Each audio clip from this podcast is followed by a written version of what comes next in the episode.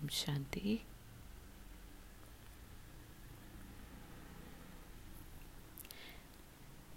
आज की तारीख है बाईस पाँच दो हज़ार इक्कीस।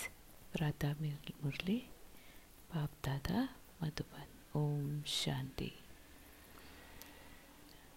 आज बाबा कह रहे हैं कि अपना सब कुछ ईश्वरीय सेवा में सफल कर भविष्य बना लो, क्योंकि मौत सिर पर है।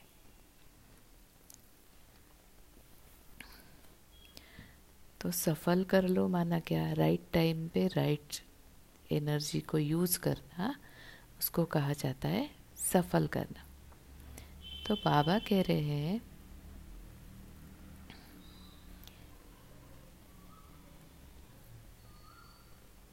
कि बच्चे जैसे हर चीज़ का एक टाइम होता है है ना? कई बार हम बहुत सारा दान धर्म करते हैं अलग अलग टाइम पे। तो अभी बाबा बता रहे कि ये डायरेक्ट परमात्मा हमारे सामने है ना? तो इतना टाइम तो हम भगवान को पहचानते नहीं थे। तो इनडायरेक्ट वे में जो भी देना आ, करना होता था दान धर्म वो सारा करते थे। लेकिन अब डायरेक्ट परमात्मा जब हमारे सामने है तो उसके निमित्त जब हम कोई चीज़ तन मन धन सेवा कुछ भी लगाएँगे सेवा में तो वो डायरेक्टली आपको ज़्यादा फल देगा है ना? इनडायरेक्टली तो आपको एक जन्म के लिए मिलता है। लेकिन जब डायरेक्ट भगवान सामने हैं तो आपने पूरे एटी फोर जन्मों के लिए हम्म, जैसे एफडी बना लिए है ना? तो चलिए अभी आगे परमात्मा महावाक्य सुनते हैं। मीठे बच्चे अपना सब कुछ ईश्वरीय सेवा में सफल कर भविष्य बना लो, क्योंकि मौत सिर पर है। तो ज्ञान सुनते हुए भी बच्चों में उसकी धारणा क्यों नहीं होती है? आज का प्रश्न, ज्ञान सुनते हुए भी बच्चों में उसकी धारणा क्यों नहीं होती है? उत्तर, क्योंकि विचार सागर मंथन करना नहीं आता है।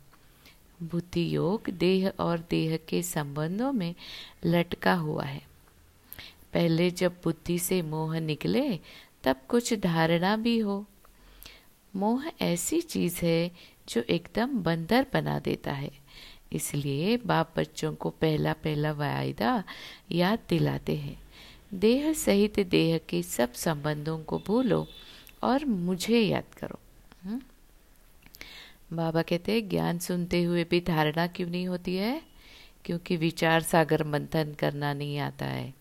तो विचार सागर मंथन करेंगे तो बाबा जो कहना चाहते हैं, सूक्ष्म से सूक्ष्म पॉइंट हमारी बुद्धि में टच होता है। हाँ और दूसरा ये कि जब हम अपने को देह समझ के बाबा के सम्मुख बैठते हैं तो फिर वो ज्ञान ज़्यादा लंबे समय तक हमारी बुद्धि में नहीं टिकता है। हाँ इसलिए मैं आत्मा हूँ, परमात्मा मुझको पढ़ा रहे। तो किसको पढ़ा रहे? परमात्मा? वो तो हमारे शरीरों को देखता ही नहीं है। वो तो आत्मा, हम हम आत्माओं को वो बच्चे बच्चे कह के बुलाता है। तो वो जब हमको कह रहे हैं तो हमको भी उस स्थिति, जब परमात्मा अपनी स्थिति में सेट है, स्थित है तो हमें भी अपनी स्थिति में स्थित होना पड़ेगा। तब हम दोनों एक लेवल पे होंगे, तब हमारी बुद्धि में ज्ञान धारण होगा। तो मैं आत्मा इन कानों द्वारा परमात्मा के महावाक्यों को सुन रही हूँ। तो जब हम इस स्थिति में बैठेंगे तो लंबे समय तक ज्ञान बुद्धि में धारण होगा। तो बाबा कहते हैं, पहले बुद्धि से मोह निकले, तब कुछ धारणा भी हो। तो ये जो मोह है यो शरीर देह भान में रहेंगे तो मोह के साथ अटैच रहेंगे। इसलिए बाबा बार बार कहते हैं ना, अपने को आत्मा समझो और मुझ बाप को याद करो। तो मोह ऐसी चीज़ है जो एकदम बंदर बना देता है। इसलिए बाप बच्चों को पहला पहला वायदा याद दिलाते हैं, देह सहित। देह के सब संबंधों को भूलो और मुझे याद करो। तो वो गीत है, भोलेनाथ से निराला। ओम शांति। बाप बैठ समझाते हैं, अब बच्चों को यह तो अच्छी तरह मालूम है कि बेहद के बाप को ही कहा जाता है, बिगड़ी को बनाने वाला। कृष्ण बिगड़ी को सुधार नहीं सकते। हम्म? तभी तो हम परमात्मा को बुलाते हैं ना, बिगड़ी को सुधारने के लिए। तो क्या बाबा कहते गीता का भगवान कृष्ण नहीं, शिव हुँ? तो कृष्ण कौन है? फ़र्स्ट फ़र्स्ट प्रिंस सतयुग का फ़र्स्ट प्रिंस है। इसीलिए वो बिगड़ी को सुधारने नहीं आएँगे क्योंकि वो जहाँ होंगे वहाँ कुछ बिगड़ता ही नहीं है। अब बिगड़ा कहाँ है? सारा इस कल्प के अंत में। तो अंत में परमात्मा आते हैं और फिर उसको सुधारने का रास्ता हमको बताते हैं। तो बाबा कहते हैं तो शिव बाबा रचयिता है और कृष्ण है रचना। हम्म, तो परमात्मा हाईएस्ट है और श्री कृष्ण उनका पहली पहली रचना। हम्म, तो स्वर्ग का वर्षा देने वाला स्वर्ग का रचयिता ही हो सकता है। हाँ जो जो श्री कृष्ण की आत्मा है वो भी हमारे साथ अभी जन्म मरण चक्र में है। तो फिर वो हमें वर्षा कैसे देंगे? वो नेक्स्ट टू गॉड है लेकिन गॉड नहीं हो सकते हैं। तो बाबा कहते, यही भारत की मुख्य बड़े ते बड़ी भूल है श्री कृष्ण को बाबा कोई कह नहीं सकता? हम्म? तो वर्षा बाबा से ही मिलता है और भारत को ही मिला था भारत में ही श्री कृष्ण शहजादा और राजे राधे शहजादी गाई हुई है हाँ तो भारत में इतना ज़्यादा राधे कृष्ण का वर्णन होता है, उनकी लीलाएँ, भागवत आदि में सारा जो लिखा हुआ है तो ये सारी महिमा भारत में ही होती है श्री कृष्ण की और राधे की। क्यों होती है? क्योंकि जब भगवान भारत में आए थे तो पहले पहले जिस आत्मा को अडॉप्ट किया था, वो श्री कृष्ण की और राधे की ही आत्माएँ थी। तो बाबा कहते महिमा ऊंचते ऊंच एक बाप की है। श्री कृष्ण है ऊंचते ऊंच रचना विश्व का मालिक। उनको कहा जाता है सूर्यवंशी जयची डिनाइस्टी गीता आदि सनातन देवी देवता धर्म का शास्त्र है। गीता आदि सनातन देवी देवता धर्म का शास्त्र है, बाबा कहते तो सतयुग में तो किसको ज्ञान सुनाया नहीं है? हुँ? संगम पर ही पाप ने सुनाया है। तो आदि माना शुरुआत। तो शुरुआत कहाँ से होती है? जब संगम में पावा आते हैं और अडॉप्ट करते तो उस वक्त जो धर्म का शास्त्र है, वो है गीता। उससे क्या होती है? सतयुगी राजधानी की स्थापना। तो सतयुग में किसी को ज्ञान सुनने की आवश्यकता नहीं है, लेकिन जब सतयुग के पहले संगम युग पर बाबा आते हैं, तब ये ज्ञान सुनाते हैं। तो संगम पर ही पाप ने सुनाया है। चित्रों में भी पहले ये सिद्ध करना है दोनों के चित्र देते हैं। गीता का भगवान यह रचयिता है जो पुनर्जन्म रहित है न कि श्री कृष्ण रचना। हम्म, तो बाबा कहते दोनों के चित्र दे देने देते हैं और फिर कहते हैं कि आप ही बाबा कहते हैं ना आप ही डिसाइड करो कि जो शास्त्रों में पढ़ा है वो सही है या जो मैं कह रहा हूँ वो सही है। हम्म? बाबा कहते, अंधश्रद्धा से फॉलो नहीं करना है, आप अपनी बुद्धि से जज करो। तो भगवान तो पुनर्जन्म में आते ही नहीं है, एक ही बार धरती पर आते हैं और ये हम, हमको ज्ञान देते हैं, हमको देवी देवता बनाते हैं, नई दुनिया की स्थापना करते हैं। लेकिन श्री कृष्ण जो है, वो रचना है तो वो हाँ तो वो है गीता का भगवान या श्री, भगव, शिव बाबा है। ये तुम जज करो बाबा कह रहे तो तुम जानते हो शिव बाबा ही हीरे तुल्य बनाते हैं। गाया भी जाता है हीरे तुल्य कौड़ी तुल्य। हम्म? जिसकी बुद्धि अच्छी शार्प होती है ना उसको कहा जाएगा हीरे तुल्य। और जिसकी बुद्धि में अभी कुछ भी ज्ञान नहीं है तो, तो उनको कहा जाता है कौड़ी तुल्य। तो बाबा कहते हैं बच्चों बच्चों की बुद्धि में ये रहना चाहिए कि बाप का फरमान है तुम मुझे याद करो और वर्षे को याद करो। हुँ? तो वो है बेहद का बाप। कृष्ण तो है हद का मालिक। हुँ? तो पूरी सृष्टि का जो आ, आ, बाप है वो है शिव बाबा। श्री कृष्ण तो है हद का मालिक। जब श्री कृष्ण होंगे तब सिर्फ़ भारत का ही राज्य होगा ना।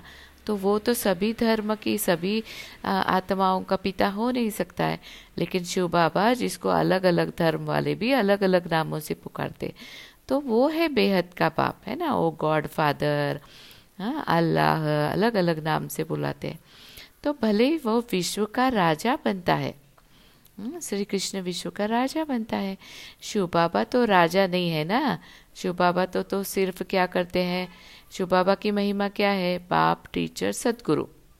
और वो क्या करते हैं? हमको पढ़ाई पढ़ाते हैं और हमको अपना राज्य भाग्य सौंप देते हैं और फिर खुद कहाँ चले जाते हैं? वानप्रस्थ में, परम धाम में जाकर वानप्रस्थ में स्थित हो जाते हैं। तो बाबा कहते गीता की वास्तव में बड़ी महिमा है। साथ साथ भारत की भी महिमा है। भारत सब धर्म वालों का बड़ा तीर्थ है। सिर्फ़ कृष्ण का नाम डालने के कारण सारा महत्व उड़ गया है। इस कारण ही भारत कौड़ी तुल्य बन गया है। हम्म? तो है तो ड्रामा अनुसार, परंतु सावधान करना होता है है ना? कुछ चीज़ों में वार्निंग देनी पड़ती है। हाँ जैसे ये फोरकास्ट देखते हैं ना हम, कि अभी बारिश आने वाली है, तूफ़ान आने वाली है, सावधान हो जाओ। वैसे बाबा कहते हैं, मैं भी इस समय आके बच्चों को सावधान करता हूँ तो बाप समझाते बहुत अच्छी रीति है दिन प्रतिदिन गुह्य बातें सुनाते रहते हैं तो फिर पुराने चित्रों को बदलकर दूसरा बनाना पड़े हुँ? हम्म? जैसे जैसे हमारी बुद्धि का ताला बाबा खोलते हैं, हमारा कॉन्शियसनेस बढ़ता है तो उस आधार पर हम नए नए चित्र बनाते हैं तो इस हाँ जैसे साइंस वाले करते हैं ना पुराने को मिटाते हैं नया फिर से बनाते हैं कि अभी ये थोड़ा और इवॉल्व हो गए है ना अभी ये थोड़ा और इसमें नया आ, नया हमने क्रिएट किया है। तो ऐसे हर चीज़ इवॉल्व होती है। तो बाबा कहते हैं तो तुम्हारे ये चित्र है ना इनको भी इवॉल्व होना पड़ता है। तो यह तो अंत तक होता ही रहेगा। बच्चों की बुद्धि में अच्छी रीति रखना चाहिए। शिव बाबा हमको वर्षा दे रहे हैं। कहते हैं मामेकम याद करो तो विकर्म विनाश होंगे। कृष्ण को याद करने से विकर्म विनाश नहीं होंगे। वह सर्वशक्तिमान तो है नहीं। हम्म? Shri Krishna next to God तो है, लेकिन सर्वशक्तिमान नहीं है। मास्टर सर्वशक्तिमान है। तो सर्वशक्तिमान बाप है। वर्षा भी वह देते हैं। मनुष्य कृष्ण को ही याद करते रहते हैं अच्छा समझो, कृष्ण ने कहा है? हम्म? वह भी कहते हैं, देह के संबंध छोड़ मामिकम याद करो तो आत्मा तो बाप को याद करेगी ना हाँ तो बाबा कह रहे, कोई भी कहे तो समझो कि शिव बाबा ही कह रहे हैं लेकिन आत्मा तो अपने परमात्मा पिता परमात्मा को पहचानती है ना तो भले ही किसी के थ्रू भी आपका ये कहा जा रहा है, लेकिन क्या समझना है कि मुझे देह के, देह सहित देह के सब संबंधों को छोड़कर परमात्मा पिता को याद करना है। आत्मा तो बाप को याद करेगी ना, कृष्ण तो सभी आत्माओं का बाप नहीं है। ये सब विचार सागर मंथन कर बुद्धि में धारण करना चाहिए। कोई कोई मोह में फंसने के कारण फिर धारणा नहीं कर सकते हैं। तुम गाते आए हो और संग तोड़ आप संग जोड़ेंगे हुँ? हम्म? मेरा तो एक, दूसरा ना कोई हुँ? हम्म? बाबा कहते हैं, जब आप तो हमेशा ही मुझे पुकारते आए हो, तब बुला बुलाते थे ना कि बाबा आप आओ, आप आओगे आओगे तो हम हे पतित पावन, आओ, आप आओगे तो हम और सभी संग, सभी के संग अपना नाता तोड़ के आप जो कहेंगे उसी रास्ते पे चलेंगे। तो बाबा कहता है, फिर अब मैं आया हूँ तो फिर आप क्यों नहीं समझ रहे हो ये बात को? हाँ तो बाबा को पता है क्यों नहीं समझते हैं ना? बाबा कहते हैं, परंतु मोह फिर ऐसी चीज़ है जो एकदम बंदर बना देते हैं। बंदर में मोह और लोभ बहुत होता है हम्म?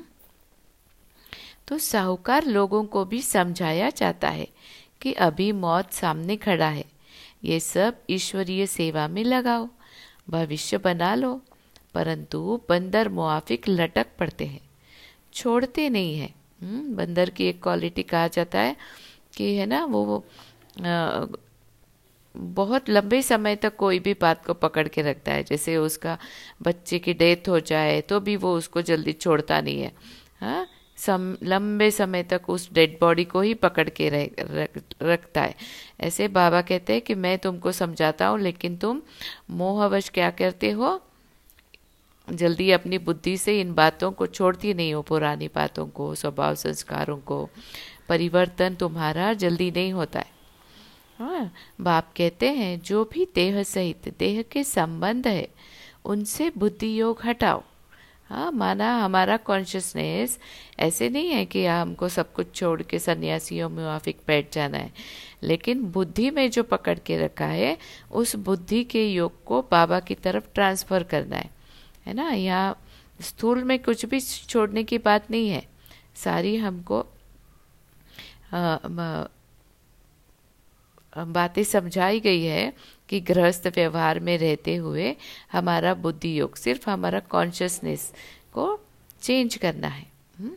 बाप की श्रीमत पर सभी को आत्मा समझ के जब हम देखेंगे तो ऑटोमेटिकली जो मोह है हाँ ये जो हमारी कर्मेंद्रियों के थ्रू जो हमारी रगे लगी हुई है तो बाबा कहते हैं, इन सबको आप चेंज करो कॉन्शियसनेस को चेंज करो तो बाप बाप के श्रीमत पर चलो। तुम कहते हो ये धन बाल बच्चे आदि सब ईश्वर ने दिया है। अब वह खुद आए हैं। कहते हैं तुम्हारा ये धन दौलत अभी सब खत्म हो जाना है। तो बाबा कहते ये सब जब कहते हो सब कुछ ईश्वर ने दिया है। और अब वह सब वो कह रहा है कि मेरा दिया हुआ है तो मेरे सम, सम, सम्मुख समर्पण कर दो। हाँ? लेकिन जब बाबा ऐसा कहता है, तब हम क्या करते हैं? तब हम कहते हैं, नहीं, मेरा मेरा मेरा बच्चा, मेरा ये, मेरा वो। हुँ? हम्म? तो बाबा कहते हैं कि ये तुम जो मेरा मेरा कह रहे हो तो उसको समझो कि ये ये भी सारी आत्माएँ हैं, है ना? तो अब वह खुद आए हैं, कहते हैं, तुम्हारा ये धन, दौलत आदि सब खत्म हो जाना है। किनकी दबी रही धूल में? तो सब कुछ क्या करना है? बुद्धि से समर्पण करना है। अर्थ की एक आदि होगी ये सब खलास हो जाएगा। तो बाबा को जब समर्पण करेंगे तो उन सारी चीज़ों की ज़िम्मेदारी बाबा की हो जाएगी। तो बाबा तो हमारे से भी त्रिकालदर्शी है ना तो हमसे भी बहुत अच्छी तरह से हर चीज़ की संभाल करेगा? हम्म? मेरा माना लिमिटेड कॉन्शियसनेस लेकिन बाबा सब कुछ तेरा माना क्या है? हाईएस्ट कॉन्शियसनेस तो एरोप्लेन गिरते हैं व आग आदि लगती है तो पहले पहले अंदर चोर घुसते हैं। जब तक पुलिस आए तो बाप समझाते हैं, बच्चे, देहधारियों से मोह निकालना चाहिए। मोह जीत बनना है। देह अभिमान है। सबसे पहला नंबर, दुश्मन। हाँ मैं देह हूँ, ये समझना। और फिर उससे क्या होता है? औरों को भी हम देह देखते हैं। तो ये क्या हुआ? सबसे पहला दुश्मन। तो देवताएँ देही अभिमानी है। देह अभिमान आने से ही विकारों में फंसते हैं। तुम आधा कल्प देह अभिमानी रहते हो। तो दे, देवताएँ क्यों है? देह अभिमान में रहने वाले हैं। आत्मिक स्थिति आत्मिक भाव के आधार पर उनका सारा कार्य चलता है। इसलिए वहाँ ये विकार नहीं है न मोह है न लोभ है न क्रोध है। तो बाबा कहते अब देही अभिमानी होने की प्रैक्टिस करनी है। तो यहाँ जितना जितना हम बाबा के कहे अनुसार इन सारी चीज़ों की प्रैक्टिस करेंगे तो फिर वहाँ पर वही हमारी नेचुरल स्थिति होगी। हाँ? जो भी मनुष्य मात्र है, बिल्कुल ही इन बातों को नहीं जानते हैं, न परमात्मा को जानते हैं। आत्मा क्या है, परमात्मा क्या है? आत्मा कितने जन्म लेती है, कैसे पाठ बचाती है? हम एक्टर्स हैं यह किसको पता नहीं है इसीलिए ऑर्फन निधन के कहा जाता है हुँ? हम्म? हमको हमारा पिता परमात्मा याद नहीं है ना तो हम और और देवी देव धर्म, देवी देवताएँ धर्म की आत्माओं को, महात्माओं को, धर्म स्थापकों को याद करते आए हैं इसीलिए हमको बाबा कहते हैं कि तुम बिल्कुल और ऑर्फन की तरह हो गए हो। जो जिधर आपको कहता है, ये इधर है तो आप उधर उधर चले आए हो अभी भक्ति मार्ग। इसीलिए तुम नीचे गिर गए हो। हुँ? हम्म? तो वह तो कह देते, आत्मा ज्योति में लीन हो जाती है। है ना? अब उनको परमात्मा का डायरेक्ट परिचय है नहीं तो वो क्या कहते हैं कि आत्मा परमात्मा में लीन हो जाती है। परंतु आत्मा तो अविनाशी है। आत्मा में ही चौरासी जन्मों का पाठ नूंदा हुआ है? हम्म? आत्मा का पाठ अलग है, चौरासी जन्मों का हाँ आत्मा जन्म मरण के चक्र में आती है। परमात्मा जन्म मरण के चक्र में नहीं आते हैं तो परमात्मा का पार्ट हाईएस्ट है। तो आत्मा अगर परमात्मा में विलीन हो जाएगी तो दोनों का पार्ट एक हो जाएगा। तो फिर आत्मा का का पार्ट आत्मा जो अविनाशी है, वो कैसे सिद्ध होगा? तो बाबा कहते हैं, कहते भी है कि आत्मा स्टार है। फिर भी समझते नहीं है। आत्मा सो परमात्मा कह देते हैं। बाप को बिल्कुल जानते नहीं। आत्मा के लिए भी कहते हैं, भ्रुकुट के बीच में सितारा चमकता है। तो परमात्मा के लिए तो कुछ बताते नहीं है। वह भी परम धाम में रह, परमात्मा के लिए तो कुछ बताते नहीं है। उनको परम आत्मा कहा जाता है। वह भी परम धाम में रहते हैं। वह भी बिंदी है? हम्म? परम आत्मा का मत, मतलब ये नहीं है कि वो कोई बहुत बड़ा हाँ उनका स्वरूप है लेकिन बाबा कहते हैं कि कार्य में परम जन्म मरण चक्र में नहीं आते हैं इसीलिए ज्ञान का सागर शांति का सागर प्रेम का सागर सर्वशक्तिमान महिमाओं के आधार पर वो पर बहुत बड़े हैं लेकिन स्वरूप हम बाबा भी बिंदी और हमारा भी स्वरूप सेम ही है तो बाबा कहते हैं, वह भी बिंदी है। तो सिर्फ़ पुनर्जन्म रहित है और आत्माएँ पुनर्जन्म में आती है। परमात्मा के लिए कहा जाता है, ज्ञान का सागर, आनंद का सागर, पवित्रता का सागर है। देवताओं को यह वर्षा किसने दिया? हुँ? हम्म? बाप ने। तो सर्वगुण संपन्न सोलह कला संपूर्ण, इन देवताओं जैसा अभी कोई है नहीं। तो परमात्माओं की, परमात्मा की महिमा हमने क्या की? सागर समान अनलिमिटेड और हमारे, देवताओं की महिमा क्या है? सर्वगुण संपन्न, सोलह कनला संपूर्ण माना लिमिटेड है उनकी महिमा। तो बाबा कहते, उन्हों को ये वर्षा कैसे मिला? ये कोई को पता नहीं। बाप ही आकर समझाते हैं, उनको ही ज्ञान का सागर कहा जाता है। इस समय आकर ज्ञान देते हैं फिर प्राय लोप हो जाता है। फिर होती है भक्ति। उनको ज्ञान नहीं कहा जा सकता। ज्ञान से तो सदगति होती है। जब दुर्गति हो, तब सर्व का सदगति दाता ज्ञान का सागर आए। हम्म? तो बाप ही आकर ज्ञान स्नान कराते हैं। वह तो पानी का स्नान है। उससे सदगति हो नहीं सकती। पानी के स्नान से क्या होता है? शरीर की शुद्धि होती है। लेकिन परमात्मा जब आत्माओं को ज्ञान देते हैं, तब उनकी आत्मा की सदगति होती है। तो बाबा कहते हैं, ये थोड़ी बातें भी धारण करनी चाहिए। मुख्य मुख्य जो अच्छे अच्छे चित्र हैं, वह बड़े होने चाहिए। जो कोई अच्छी रीति समझ जाए अक्षर बड़े अच्छे हो। चित्र बनाने वालों को यह बुद्धि में रखना चाहिए। किसी को भी बुलाना है, निमंत्रण देकर कि आकर परमपिता परमात्मा का परिचय लो और भविष्य 21 जन्म के लिए बाप से वर्षा लो। पॉइंट्स बुद्धि में रखनी है, चित्र बड़े अच्छे होने चाहिए। बाबा ने कहा, समझाने के लिए भी आपको बहुत क्लैरिटी से समझाना है। तो ये सारा बाबा क्या कह रहे हैं? प्रदर्शनी में हम जितना क्लैरिटी से समझाएँगे, उतना आने वाली आत्माओं को क्लैरिटी आएगी तो भाइयों और बहनों पारलौकिक बाप से बेहद सुख का स्वराज्य कैसे मिलता है, सो आकर समझो हम्म?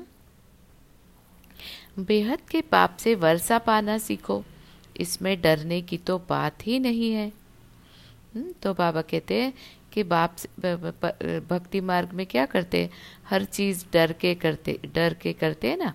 कहते हैं कि I am a God fearing person तो बाबा कहते हैं ऐसे डर डर के कि परमात्मा की महिमा जो अलग तरह से कर दी है हम्म, तो बाबा कहते हैं कि अब इसीलिए आत्माओं को परमात्मा से डर लगता है।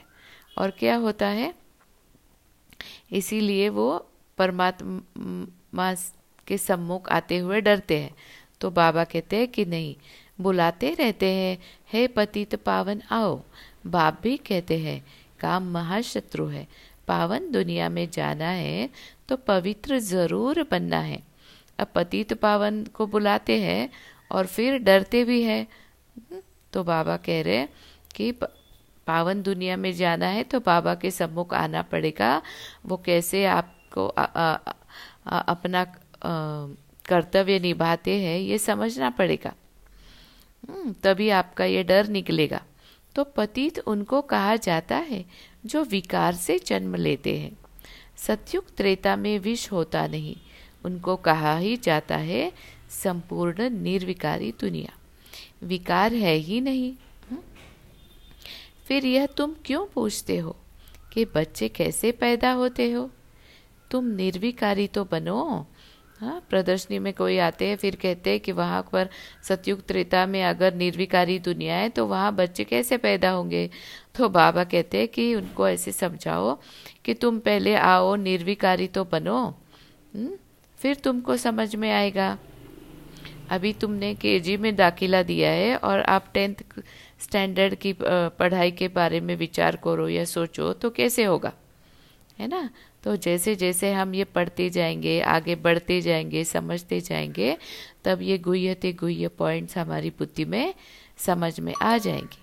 तो बाबा कहते हैं, बच्चा जैसे होना होगा, वैसे होगा। है ना? हर टाइम पे एक एक चीज़ रिवील होती है। है ना? एक ही साथ सब कुछ पता नहीं चल जाता है। तो वैसे बाबा कह रहे तुम यह पूछते ही क्यों हो? तुम बाप को याद करो तो जन्म जन्मांतर के विकर्म विनाश हो जाए। ये है ही पाप आत्माओं की दुनिया। और जैसे जैसे विकर्म विनाश होते जाएँगे, आपकी बुद्धि हल्की होती जाएगी, बुद्धि का भार कमती होते जाएगा। वैसे वैसे आपको बाबा क्या कह रहे और दुनिया वाले क्या कह रहे या शास्त्रों में क्या लिखा है, इन बातों की क्लैरिटी आती जाएगी। हम्म? इसीलिए पहली शुरुआत विकर्म विनाशों से करना है। तो वह है पुण्य आत्माओं की दुनिया। ये अच्छी रीति बुद्धि में बिठाना है। भक्ति का फल भगवान आकर देते हैं। बाप ही सर्व की सदगति कर स्वर्ग का मालिक बनाते हैं। बाप कहते हैं अब पवित्र बनो माँ में कम याद करो, ये है महामंत्र। हम्म? क्या ना? भागवत में भी लिखा है, भक्ति का फल है ज्ञान और वैराग्य। तो परमात्मा धरती पर आते हैं और हमको ये ज्ञान जो देते हैं, ये क्या है? हमारी भक्ति का फल है। तो अब क्या मंत्र देते हैं? मुझ एक को याद करो और पवित्र बनो। तो बाप से वर्षा ज़रूर मिलेगा। बाप कहते हैं, तुम मुझे याद करो तो तुम सतो प्रधान बन जाएँगे। सीढ़ी पर समझाना है। हुँ? सीढ़ी का जो चित्र है, उस पर समझाना है कि सतयुग त्रेता में हम कितने हाईएस्ट थे।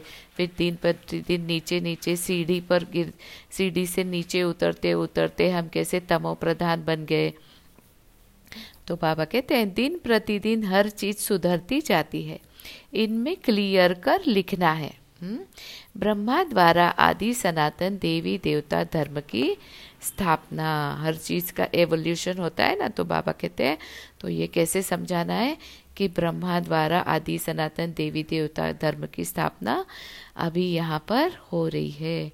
जब आदि सनातन देवी देवता धर्म था तो और कोई धर्म नहीं था।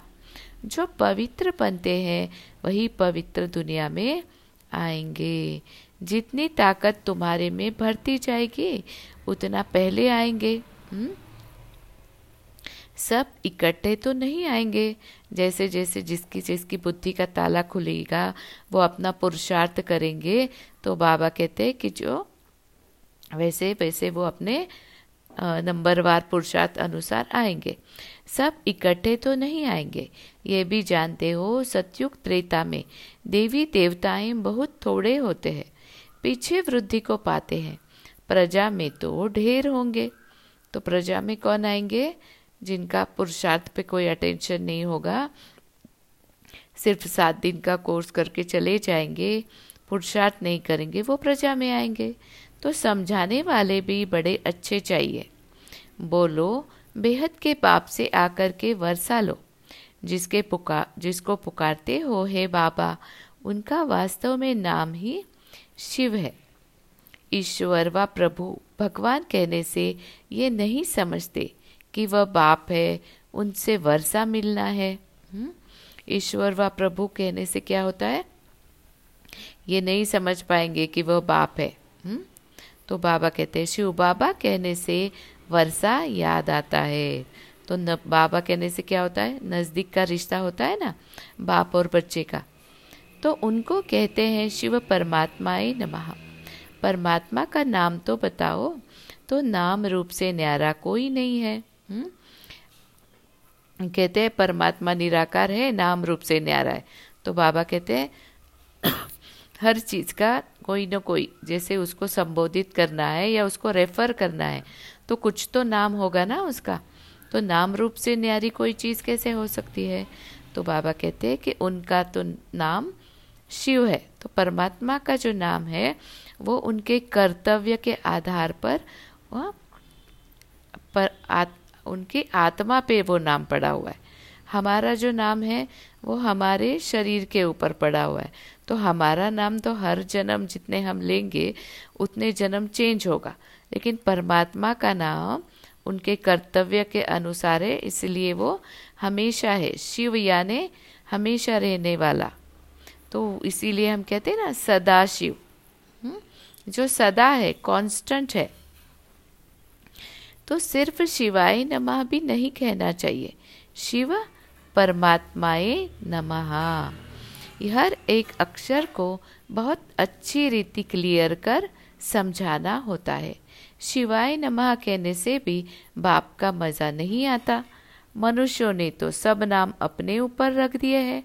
हाँ बाबा कहते हैं, दुनिया में भी शिव ऐसे अक्षर रखते हैं ना?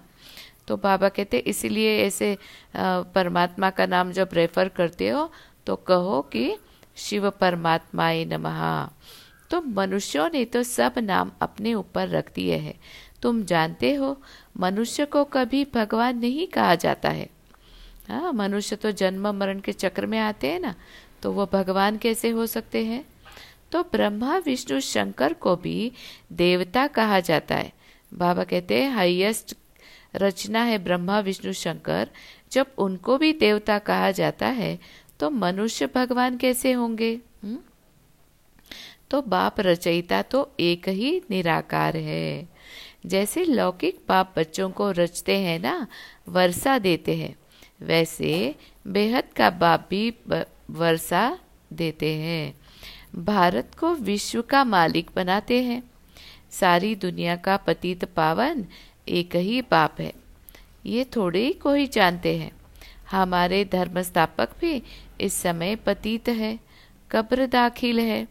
हम्म, बाबा कहते सारी विश्व का मालिक भारत को सारे विश्व का मालिक बनाते हैं।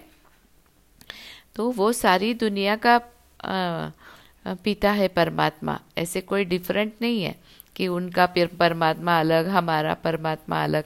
लेकिन ये कोई नहीं जानते हैं इसीलिए बाबा कहते हैं हाँ, वो समझते हैं कि ये जो धर्म स्थापक है ये भी हमारे जो है ना पिता है ये भी इनको भी भगवान ऐसे ही उनके नाम के आगे लगाते थे ना। हाँ तो बाबा कहते हैं कि ऐसे परमात्मा का और उनका जो कर्तव्य है वो अलग अलग है। तो अभी ये सारे धर्म स्थापक भी हमारे साथ चल रहे हैं ना। जन्म मरण के चक्र में इसलिए बाबा कहते हैं, हमारे धर्म स्थापक भी इस समय पतित है, कब्र दाखिल है। अभी सबकी कयामत का समय है। बाप ही आकर सबको उठाएँगे। कयामत के समय ही खुदा, भगवान आते हैं हाँ? जब धर्म की अति ग्लानी होती है, अंत का समय है, तभी भगवान आते हैं।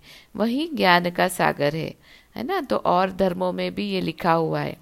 कि कयामत के समय पर भगवान यानी खुदा आते हैं और सभी को घर ले जाते हैं तो लिखा हुआ है, सागर के बच्चे भस्मीभूत हो गए, अर्थात काम चिता पर बैठ काले, आयरन एज्ड बन गए थे, फिर सुंदर कैसे बनेंगे हुँ? बाबा कहते कहानी में तो लिख दिया है, जैसे रामायण में लिखा है कि राजा सागर सागर के बच्चे जो सौ पुत्र थे, वो काम वो भस्मीभूत हो गए। हाँ फिर उसने भगीरथ ने तप किया हाँ और फिर उसने गंगा लाई, जिससे उन सबका उद्धार हुआ। तो बाबा कहते हैं कि पानी की गंगा से कैसे उद्धार होगा? तो सुंदर कैसे बनेंगे अब बाबा कहते हैं, याद की यात्रा से। योग अक्षर कहने से मनुष्य मूंझ जाते हैं। है ना? बहुत सारे टाइप के योग है ना तो उनको लगता है कि हट योग या ना योगासन। तो बाबा कहते नहीं, बाप कहते हैं, मुझे याद करो। है ना? हाइएस्ट से हाइएस्ट राजयोग कहा जाता है। तो इसलिए योग अक्षर यूज़ करने से मनुष्य मूंझ जाते हैं। इसलिए बाबा कहते हैं कि योग अक्षर यूज़ करने के बजाय, तुम क्या करो? याद का अक्षर डाल दो। हाँ तो याद तो हम कहाँ भी कैसे भी बैठे हुए परमात्मा को कर सकते हैं। हाँ जैसे हम यहाँ बैठे बैठे देहधारियों को याद करते हैं, वैसे ही इस देह में रहते हुए परमात्मा पिता को याद करना है। तो पाप कहते हैं, मुझे याद करो तो अंत मति सो गति हो। कितना सहज समझाते हैं। फिर भी ये बातें बुद्धि में क्यों नहीं बैठती है? देह अभिमान बहुत है इसीलिए धारणा नहीं होती है बाबा बड़ी अच्छी युक्ति बताते हैं बेहद के बाप ने जिसको याद करते हैं उसने क्या आकर किया? हम्म? भारत को स्वर्ग बनाया था हम्म, बाबा कहते हैं कि बहुत ही अच्छी युक्ति है कि ये याद रखो कि उसने आकर के क्या किया था?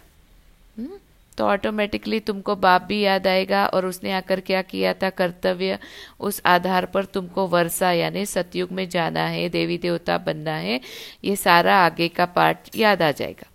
तो हद का वर्षा तो जन्म जन्मांतर लेते आए हो। हाँ जैसे शरीर के पिता से कुछ न कुछ वर्षा हमको मिलता है तो वो तो हमको जन्म जन्मांतर लिमिटेड मिलता है। लेकिन अभी बाबा क्या कह रहे हैं? अब बेहद के पाप से 21 जन्म के लिए बेहद का वर्षा लो हुँ? तो परमात्मा पिता एक ही बार सृष्टि पर आते हैं हम आत्माओं को अपना ज्ञान योग से तैयार करके 21 जन्मों के लिए बेहद का वर्षा देते हैं तो सतयुग त्रेता में देवताएँ राज्य करते थे सूर्यवंशी, फिर चंद्रवंशी, सो वैश्यवंशी, फिर शूद्रवंशी हम्म? पहले सूर्यवंशी, चंद्रवंशी, फिर द्वापर से वैश्यवंशी और कलयुग अंत में शूद्रवंशी। तो सो अक्षर डालने से सिद्ध होता है कि वही पुनर्जन्म लेते हैं, वर्णों में आते हैं। हम्म? तो पूरा पार्ट कौन प्ले कर रहा है? एटी फोर जन्मों का सूर्यवंशी, चंद्रवंशी, शूद्रवंशी और वैश्य सॉरी वैश्यवंशी और शूद्रवंशी, जो देवी देवता धर्म की आत्माएँ हैं। तो बाप समझाते तो सबको है तुम सम्मुख बैठे हो तो खुश होते हो हुँ? हम्म? कोई कोई की तकदीर में नहीं है तो सर्विस करते नहीं है हुँ? हम्म? अभी तन, मन, धन सब सफल करने का टाइम है ना तो बाबा कहते हैं कि तकदीर में नहीं है तो सर्विस नहीं करते तो सर्विस करेंगे तो नाम होगा कहेंगे, बाबा की बच्चियाँ कितनी होशियार है सब काम करती है हुँ? हमको स्वर्ग की बादशाही का वर्षा देती है। यह वक्खर माल भी देती है हा? जो बाबा से हम पढ़ते हैं औरों को पढ़ाते हैं। माना बाबा की जो शॉप है उसमें जो माल भरा हुआ है वो माल हम लेते हैं और औरों को आगे आ, आ, पास पास ऑन करते हैं। तो बाबा कहते हैं कि ये फिर क्या होगा? बाबा की बच्चियाँ कितनी होशियार है, ऐसी आपकी महिमा निकलेगी। तो यह चित्र है अंधों के आगे आईना। इसमें जादू आदि की बात ही नहीं है हुँ? हम्म? क्योंकि ये जो हमारे चित्र है, ये किसी भी धर्मशास्त्र में दिए हुए नहीं है। तो बाबा कहते हैं कि इसलिए ये चित्र क्या है? जिनको ज्ञान नहीं है, जैसे जो ज्ञान के अंधे, है ना? स्थूल अंधकार की बात नहीं है। तो उनके आगे ये आईना होगा। तो पवित्रता की ही मुख्य बात है। समझते हैं, यह अंतिम जन्म है, स्वर्ग में चलना है तो पवित्र ज़रूर बनना है। है ना? देवी देवताओं के चित्रों के आगे इतनी पवित्रता है, उनको इतनी पवित्रता, शुद्धता में रखते हैं तो जो जो चैतन्य आत्मा अभी परमात्मा के सम्मुख बैठी है, उसको कितना पुरुषार्थ करना है ना, पवित्र बनने के लिए। तो बाबा कहते हैं पवित्रता की ही मुख्य बात है। अपने को आत्मा समझ के आत्मा को पवित्र करने की मुख्य बात है। तब क्या होगा? तब हम अंतिम जन्म में, में स्वर्ग में चलेंगे और उसके लिए पवित्र बन के चलना है। तो विनाश सामने खड़ा है है ना? किसी भी क्षण अगर शरीर का विनाश हो गया तो क्या होगा? है ना? हमारा जो एम ऑब्जेक्ट है कि मुझे ये बनना है, या ये कर, कार्य करना है, या ये सेवा करनी है तो वो तो हमारा, ना, स्वप्न ही रह जाएगा। हमारा कंप्लीट नहीं होगा वो टास्क तो इसलिए बाबा कहते कि हर घड़ी ये सामने रखो कि विनाश सामने खड़ा है। पावन ज़रूर बनना पड़े। सन्यासी घर बार छोड़ते हैं पावन बनने के लिए। हम्म?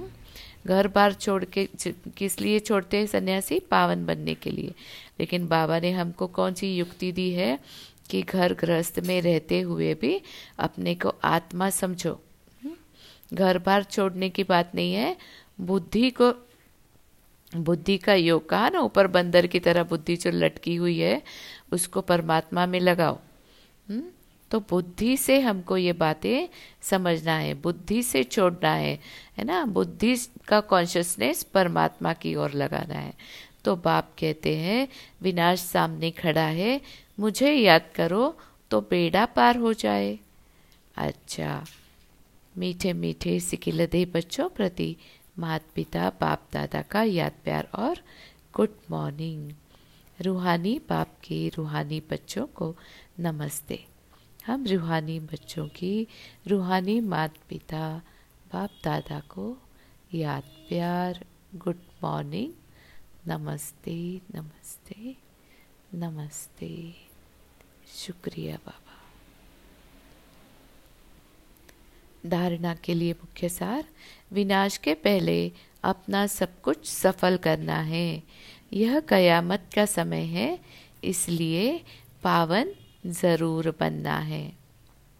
विनाश के पहले अपना सब कुछ सफल करना है। ये कयामत का समय है, इसलिए पावन ज़रूर बनना है। दूसरा पॉइंट है, देहधारियों से मोह निकाल, मोहजीत बनना है। देहधारियों से मोह निकाल, मोहजीत बनना है। देह अभिमान, जो पहला नंबर दुश्मन है। उस पर विजय पानी है। और सब संग तोड़ बाप से बुद्धि योग जोड़ना है। वरदान, मनन शक्ति द्वारा शक्तिशाली बन, विघ्नों के फोर्स को समाप्त करने वाले सर्व आकर्षण मुक्त भव। मनन शक्ति द्वारा शक्तिशाली बन, विघ्नों के फोर्स को समाप्त करने वाले सर्व आकर्षण मुक्त भव। वर्तमान समय मनन शक्ति द्वारा आत्मा में सर्व शक्तियाँ भरने की आवश्यकता है। हम्म? इसके लिए अंतर्मुखी बन, हर पॉइंट पर मनन करो तो मक्खन निकलेगा। हम्म?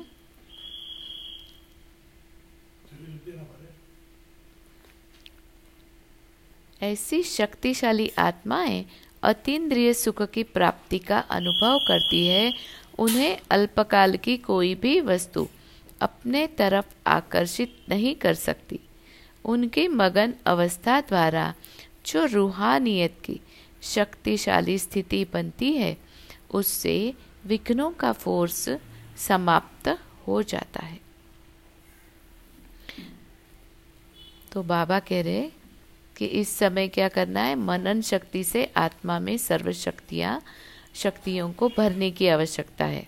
और जितना जितना हम अंतर्मुखी, मनन का मत, मन मन, मनन का अर्थ ही है मन आनंद आनंद या न मुख। मन का जो मुख है, उसको अपने अंदर में स्थिर करो। तो क्या होगा? मक्खन निकलेगा। तो बाबा जो हर पॉइंट दिन प्रतिदिन हमको समझाते हैं उसकी जितनी जितनी हम चर्निंग करते जाएँगे तो हमारी आत्मा उस ज्ञान के मक्खन के बल पर शक्तिशाली बनेगी। और जब फिर शक्तिशाली बनेगी तो क्या होगा? अतीन्द्रिय सुख के, के अनुभव को प्राप्त करेगी। फिर इस संसार का कोई भी सुख या कोई भी वस्तु हमको अपनी तरफ़ आकर्षित नहीं कर पाएगी। क्योंकि आत्मा शक्तिशाली नहीं है तो हमारा मन इधर उधर भटकता है।